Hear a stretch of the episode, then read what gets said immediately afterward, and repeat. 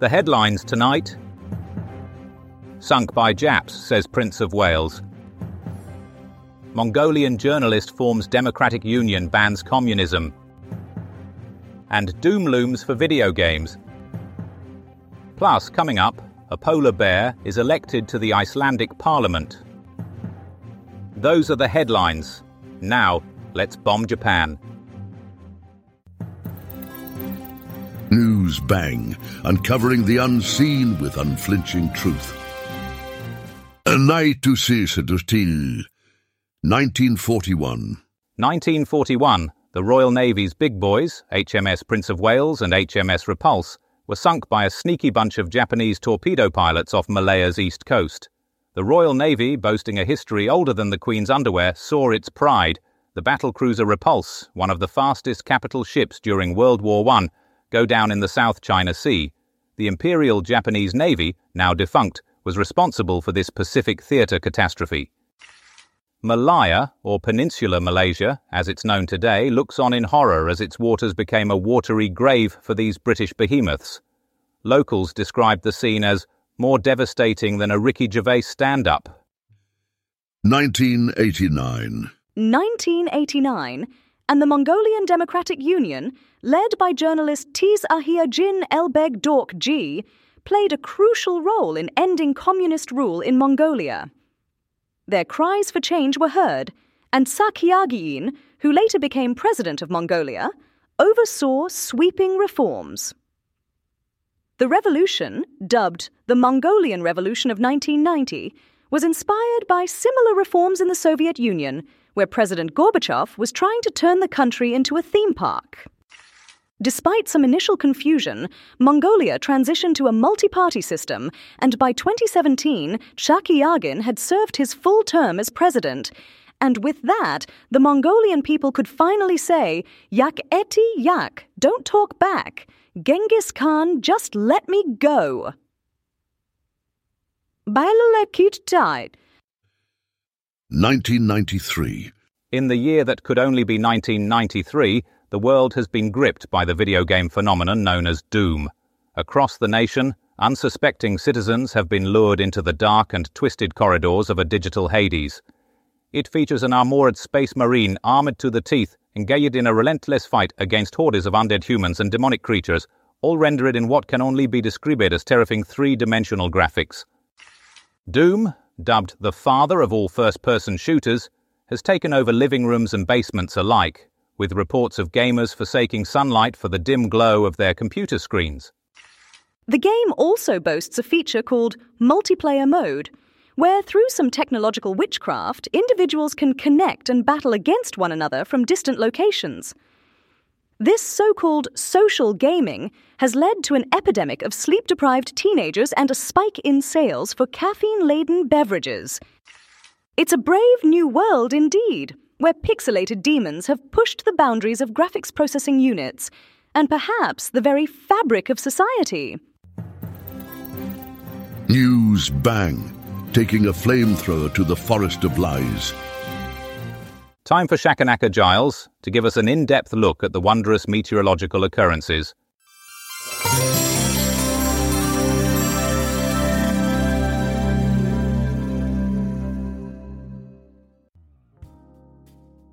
Starting with a splash of winter wonderland, it appears that the White Walkers from Winterfell are paying a visit. Expect snow flurries as white as the Stark's dire wolves. Shifting to the realm of House Targaryen, the weather's been gifted with a tempest of dragonfire, much like the fury of the Mother of Dragons. Best wear a weather resistant cloak to ward off the brunt. Heading to the Dothraki Sea, the winds have picked up their drums and are pounding with a fury. Be careful not to fly away with your hair whipped into a frenzy. And that's it in a nutshell snowfall from the frozen north, dragonfire tempest in the south, and Dothraki winds that'll blow you away. Winter has come, and that's all the weather.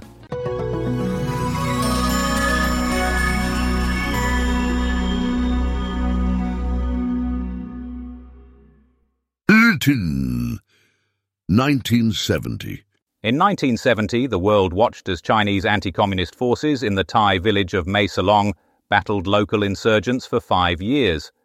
The outcome, as we all know now, heralded a new era for the Republic of China's armed forces as they finally quelled the rebellion. Brian Bastable is on the line now from Mae Salong with more on the fighting and its impact on the future of the region. In the jungle we went, into the belly of the beast, to the war torn highlands of Thailand, into a village that time forgot. This village, Santikhiri, is now the focus of the world's attention. For this is a place where people from the Hill tribe and the Chinese have been fighting for their very lives. They say that if you go near the border, you can see the smoke of battle. But that is nothing compared to the carnage here now. There are bodies everywhere. There are dead pigs everywhere, too. It seems that these villagers used to farm pigs.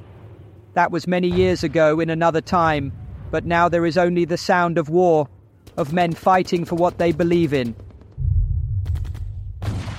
I spoke to one man who told me he had been fighting since the 70s. His face was lined with the passage of time, but his eyes were sharp as knives. His words echoed through the valley, filling me with dread. This is a war that will never end. I saw a small child picking her way through the ruins of a house. She wore no shoes and her dress was in tatters. But her eyes were full of joy as she scampered through the rubble. She didn't see the battle that raged around her. She saw only the chance to play. People here are fighting for their land, for their very lives. They will not give up without a fight. And as we speak, there are men gathering supplies for the next battle. This is a war that will never end. It is a war that will define this place for generations to come.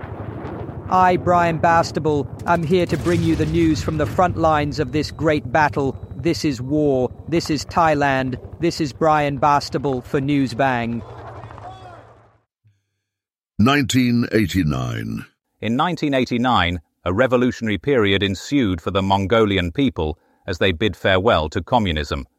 The Democratic Union, led by journalist Tsakhiagiin Elbegdorj, played an instrumental role in the nation's transition. The revolutionary impetus, inspired by the Soviet Union's economic reforms, ultimately led to the establishment of a multi party system and significant political and economic changes in Mongolia. Now we join political editor Hardiman Pesto as he speaks to this remarkable journalist. Uh, not me, I mean Tsakhiagiin Elbegdorj. So, Mr. Elbegdorj, what was it like leading the charge against communism in Mongolia? Um, it was difficult. The, the communist regime had been in power for decades, and many people were afraid to speak out against it. And how do you feel about being credited with ending communism in Mongolia? I think it was a collective effort by many people, not just me. But you were the leader of the Democratic Union coalition, so you must have played a key role. Yes, but we worked together as a team. But you were the one who implemented the political and economic reforms after the revolution. Yes, but it was a collaborative effort. So you're not taking credit for it then? Um, I'm just saying that it was a collective effort. Yeah, we all worked together to make things better for our country. But, Mr. Elbegdorj, surely you realize that without you, there would have been no revolution. I think it was a collective effort, as I've said. But you were the one who led the Democratic Union Coalition, which was instrumental in bringing about the revolution. Yes, but it was a team effort. Mr. Elbegdorj, you're not listening to me. You were the one who led the charge against communism in Mongolia.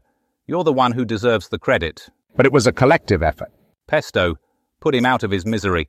Mr. L. Elbegdorj, the Democratic Union Coalition is credited with ending communism in Mongolia. Can you elaborate on your role in that? It was a team effort. Can you give us some specific examples of how you personally contributed to the revolution?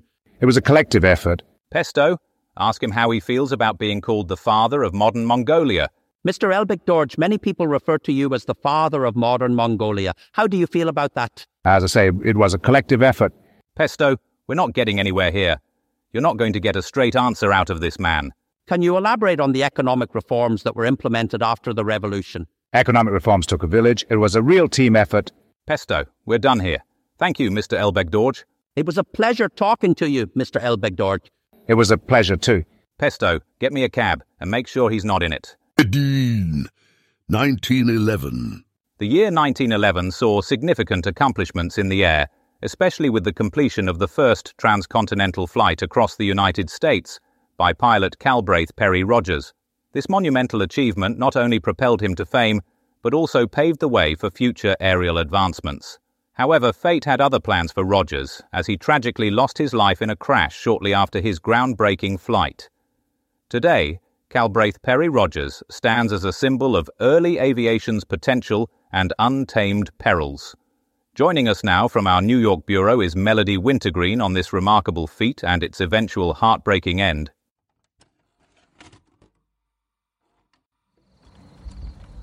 Into the vortex of yesteryear, we plunge, an enclave where the whirring, humming wings of American aviation pioneer Calbraith Perry Rogers soared and sang and echoed like the clashing of steel on stone. The year is an enigma unraveling itself in the very threads of time 1911. Rogers, a beacon of celestial curiosity, completed the first transcontinental flight across the United States and like the giddy throb of anticipation that embroidered the palpitations of his adventurous heart, he thrust himself beyond the earthly confines of mediocrity and into the realm of history.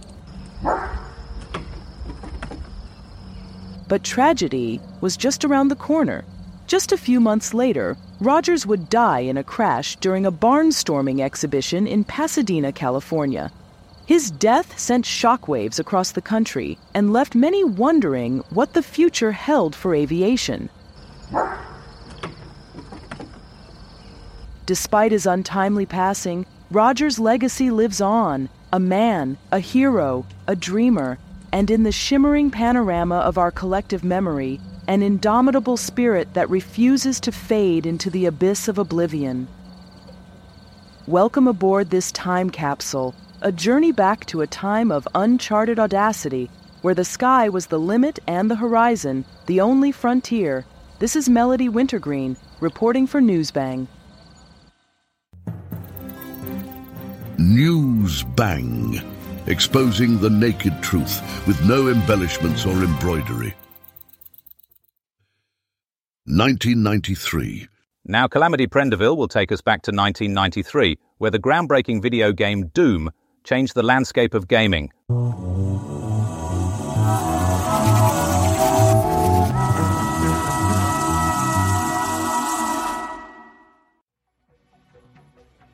Ah, strap in your virtual seatbelts, my digital daredevils, because we're time travelling to an age where the flickering screens were ablaze with pixelated pandemonium. It's 1993, and a little game by the name of Doom has just burst onto the scene like a fireball from a rocket launcher. Forget your polite games of Pong, Tetris, or Jet Set Willy. Doom was the leather jacket wearing rebel of video games. Crafted deep in the heart of Britain's most secretive gaming laboratories, or so one might think, Doom became the trailblazing patriarch of first person shooters. Our protagonist is no ordinary chap. He's a space marine battling through hordes of undead humans and demons as casually as one would stroll through Hyde Park. If Hyde Park were on Mars and overrun by creatures from the abyss, that is, with its groundbreaking 3D graphics, a revolutionary feat akin to switching from teletext to high definition overnight, Doom captured imaginations faster than you can say, blast blast 'em. This technological marvel didn't just bring ghoulies to life, it birthed the era of multiplayer gaming. Imagine, before online socializing over a spot of digital fruitcake became the norm, intrepid players connected their computers with what can only be described as techno wizardry, or telephone lines and modems for those grounded in reality. Um, and those graphics processing units, GPUs to those in the tech trousers, were pushed to astonishing new limits. Before Doom, GPUs were mere calculators. After Doom, they became supercomputers capable of rendering realms previously confined to science fiction. So tonight, as we honour this illustrious day when Doom unleashed its infernal symphony upon the world, let's tip our flat caps to a game that did more for computer generated carnage than any virtual chainsaw before it. Cheers to you, Doom!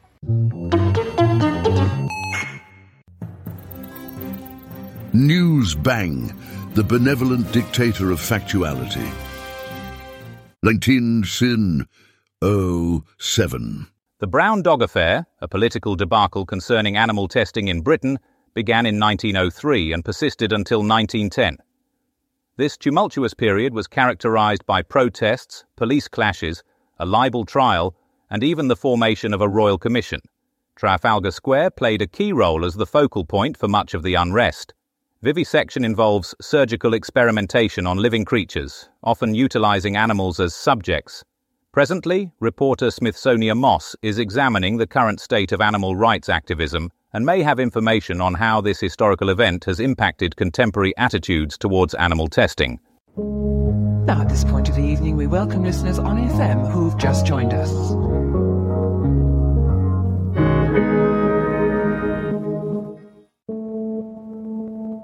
Wahoo, folks! Your boy Smithsonian Moss, smoking my way back to the 19th century, 1907 to be exact. I know what you're thinking. Why you doing it, homie? It's all about the brown dog affair, fam. You know, it was that British political stink bomb that got everybody whiffing vivisection, those kinky experiments with critters. Yes, folks, it all went down in Trafalgar Square. I mean, they didn't even have any fun music like our hip jams, so they gotta kick it with animal surgery drama, right? It was like the Mad Men era mixed with Game of Thrones and a little animal activism thrown in for the hell of it. Police were doing the old nightstick dance with protesters. It was the kind of vibe that makes the newsroom light up like the red light district. And the clincher? A libel courtroom showdown? It was like that classic episode of Scooby Doo when they bust the bad guys in the courtroom, but with 1907 flair. Oh, and let's not forget the Royal Commission, like royalty meddling in someone's bloody kitchen. That was like the Kardashians stepping into the kitchen on Keep Up with the Kardashians or was it royalty with animal testing? Shit, it's all getting fuzzy. But hey, when the royal family's in town, who needs a clear head, right?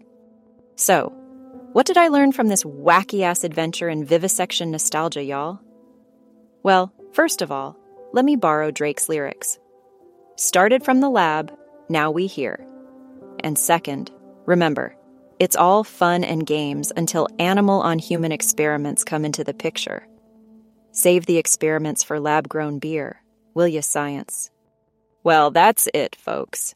Tune in next time for another fabulous installment of my time traveling, snark wielding cultural conquest. For now, it's Smithsonian Moss, riding this old journalism beast until we get to 2023. See ya, would love to, but we don't do. See you later, Dewey. Peace out, animals. Peace out.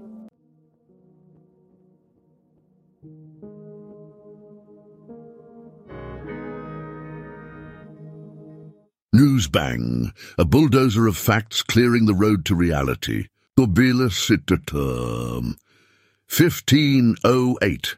In 1508, a pivotal moment in European history unfolded as the Papal States, France, Aragon, and the Holy Roman Empire allied in the League of Cambrai against Venice. This coalition would result in the War of the League of Cambrai between 1508 and 1516, with significant implications for Europe's geopolitical landscape. Joining us for further commentary is Pastor Kevin Monstrance from the Italian front.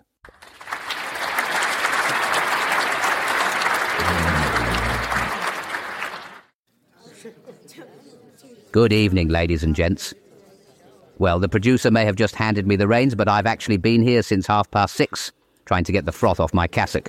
You'd think the BBC could spring for some decent laundry powder, but oh no, it's the same watered down gruel they've used since 1598.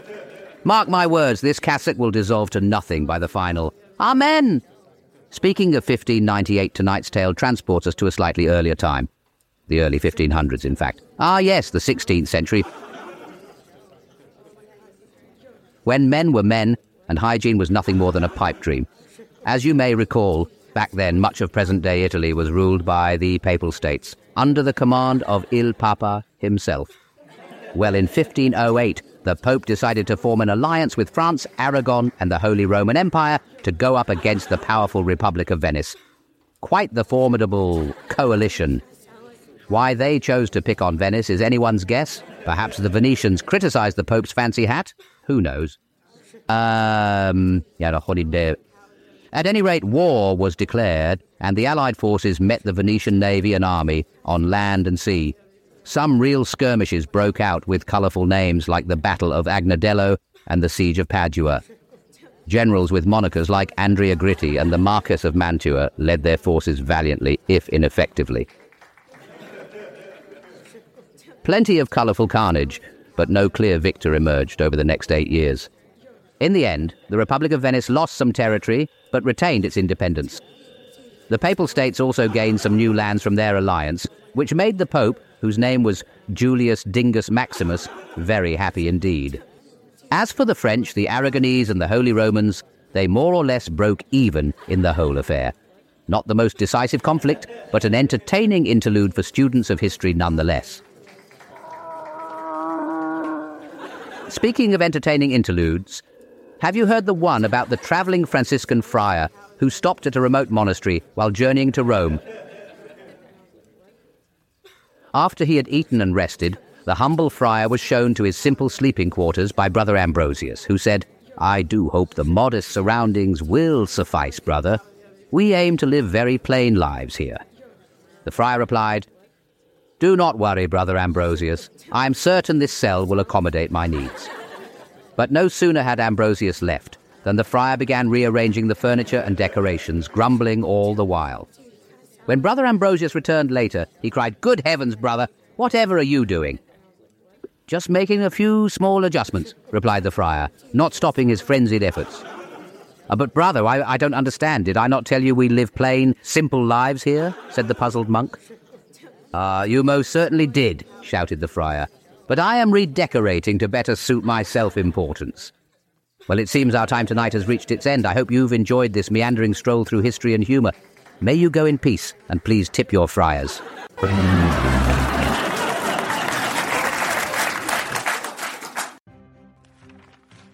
So let's have a quick look at tomorrow's headlines. The Times Mexican drug war erupts. Calderon declares all out hasta la vista on cartels. The Guardian Bloody Magersfontein. British suffer boring defeat in Kimberley relief bid. The Uttoxeter goblet. Invisible cows spotted in Morelia. And that's it for tonight's News Bang. Join us tomorrow for more sensational nonsense from the world of history. Good night, and don't forget to use a coaster. Tune in next time for more artificially intelligent hilarity. News Bang is a comedy show written and recorded by AI. All voices impersonated. Nothing here is real. Good night.